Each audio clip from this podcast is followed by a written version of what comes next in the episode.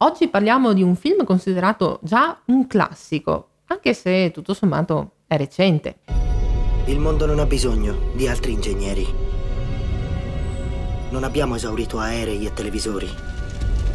Abbiamo esaurito il cibo.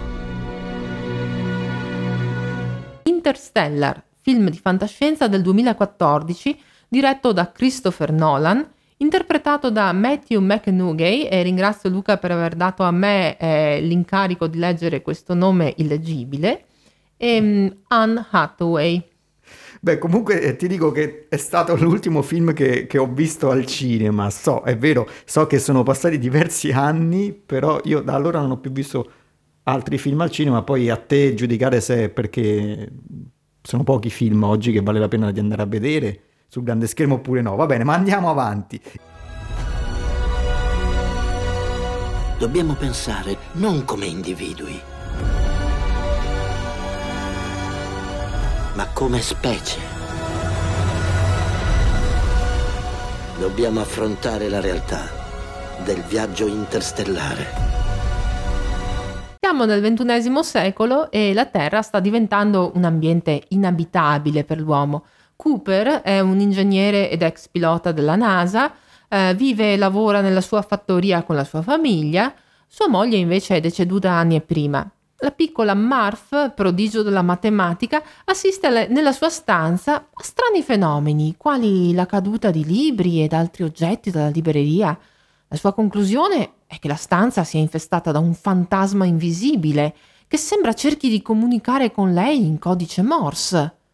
Durante una grande tempesta di polvere, il fantasma forma strisce di sabbia sul pavimento e Cooper eh, intuisce che possa trattarsi di codice binario e ottiene così delle coordinate geografiche. Eh, fermiamoci qui, mm, per chi vuole sapere il resto della storia andate su Wikipedia, eh, evitiamo gli spoiler proprio per chi invece vuole vedere il film. Diciamo solo che a un certo punto Cooper si ritrova a entrare in un buco nero però incredibilmente non muore ed è in questo non luogo che Cooper... No, no, abbiamo detto no spoiler. A noi interessa il buco nero. Perché dopo aver visto il film, in molti si sono chiesti se fosse davvero possibile entrare in un buco nero ce lo chiedono anche noi astronomi, i bambini continuamente, se entriamo in un buco nero non possiamo mandarci una sonda dentro e sapere che succede. Beh, diciamo subito che i buchi neri più vicini a noi sono a 15 anni luce, Ecco, allora cosa vuol dire?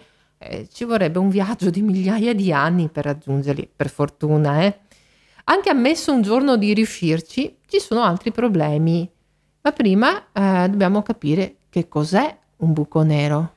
E qui abbiamo una storia che inizia, mh, mm, beh oddio, inizierebbe anche un po' prima del 1916, ma non, non, allunghiamo troppo il discorso. 1916 un certo Albert Einstein pubblica la sua teoria della relatività generale, in questa teoria lo spazio lo spazio dovete vederlo come un telo tenuto, tenuto, teso. Prendete una tovaglia, ad esempio, tenetela bella tesa, ecco, tutto lo spazio è su quella tovaglia. Noi viviamo su quella tovaglia e ci spostiamo sopra di essa. Pianeti, stelle, eh, tutto sta sul telo. Ora immaginiamo che il telo sia elastico. Se sopra ci mettiamo qualcosa di pesante, il telo si deforma. Ebbene, per la relatività tutto ciò che ammassa incurva il telo, cioè lo spazio. Eh, certo, Elena, una cosa è metterci sopra una pallina da ping pong, un'altra una palla eh, di cannone. Eh, poi tutto sprofonda, a un certo punto se vai giù giù, anche se quella cosa che abbiamo mandato dentro ci potesse mandare dei segnali, ma noi da quella buca non arriverebbe più nulla, neppure qualcosa che viaggia alla velocità della luce, perché le particelle eh, che viaggiano così veloci, alla velocità della luce appunto, non ce la fanno a risalire la buca e noi vedremo solo nero. Ecco infatti non è un caso che questi oggetti estremi si chiamino buchi neri.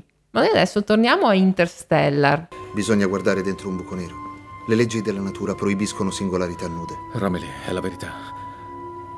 Se il buco nero fosse un'ostrica, la singolarità sarebbe la perla all'interno. La gravità è talmente forte che la lascia confinata nell'oscurità dietro l'orizzonte. È per questo che parliamo di buco nero. Se vedessimo oltre l'orizzonte. No, non possiamo, Cooper. Ci sono cose che non ci è dato conoscere. Come fa Cooper a- ad avvicinarsi al buco nero senza essere fatto a pezzi? Sì, perché insomma l'astronauta eh, sente l'attrazione di un buco nero, questa attrazione è molto molto forte. Il problema addirittura, pensiamoci, è che i piedi vengono attratti con una forza maggiore rispetto alla testa e solo perché sono più vicini al buco nero. Più ci avviciniamo, più questa differenza diventa grande, veniamo spaghettificati. Allora, facciamo un esempio. Mm, Prendete una palla e una matita. La palla è il buco nero, la matita è l'astronauta. Mettete la matita in verticale, ok? Con la punta verso il basso, con la punta verso il basso. E quindi verso l'alto avete invece la, la gommina, quella che c'è in cima alla matita. La punta è più vicino alla palla rispetto alla gommina e quindi essendo più vicina viene attratta con maggiore forza. Insomma, la matita inizia ad allungarsi, inizia a stirarsi. Se fosse elastica diventerebbe un lungo filo. È quello che del resto accade a molte stelle che hanno la sfortuna di essere vicino a un buco nero. Il loro gas viene risucchiato dal buco nero e si allunga a formare questi lunghi filamenti.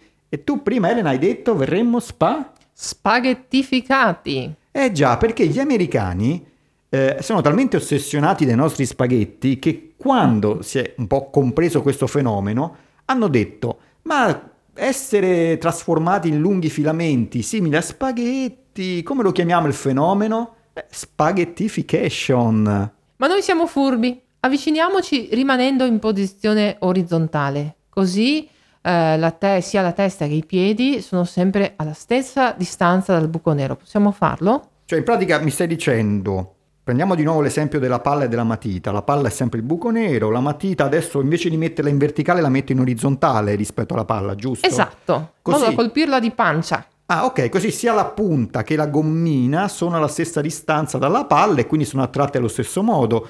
Sì, potrebbe funzionare, o no? Sì, il buco nero ci attrae, per l'esattezza ci attrae verso il suo centro. Risultato, testa e piedi sono attratti sì, ma con la stessa forza, eh, in una direzione che punta verso il centro del buco nero. Ora verremmo compressi, schiacciati, insomma, sembra non esserci comunque alcuna possibilità di entrare incolumi perlomeno nel buco Quindi nero. mi stai dicendo che pur mettendo in orizzontale la matita, eh, verrebbe le forze adesso di attrazione del buco nero, della palla, la, la comprimerebbero sino a ridurla quasi a un punto? Eh, però scusa, nel film Interstellar eh, Cooper nel buco nero riusciva a entrare senza problemi e quel film aveva anche la consulenza scientifica di Kip Thorne, famoso astrofisico e grande esperto della materia.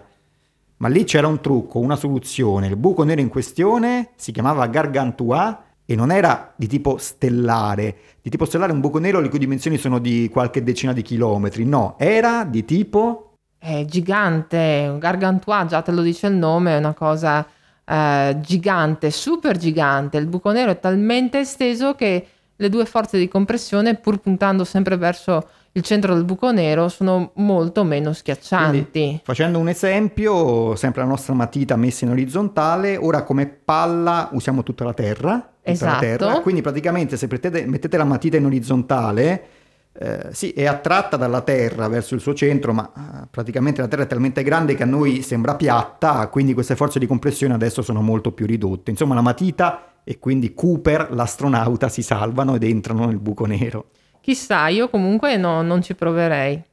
Io vi invito comunque a guardare Interstellar, eh, lo danno spesso in televisione, torneremo sicuramente a parlarne in una delle prossime puntate di Stelle e TV. Marv, ti voglio bene. Per sempre.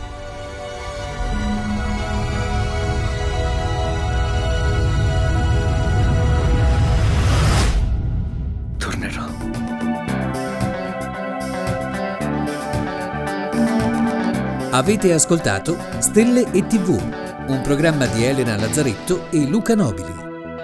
Novità e contatti su www.guardachecielo.it.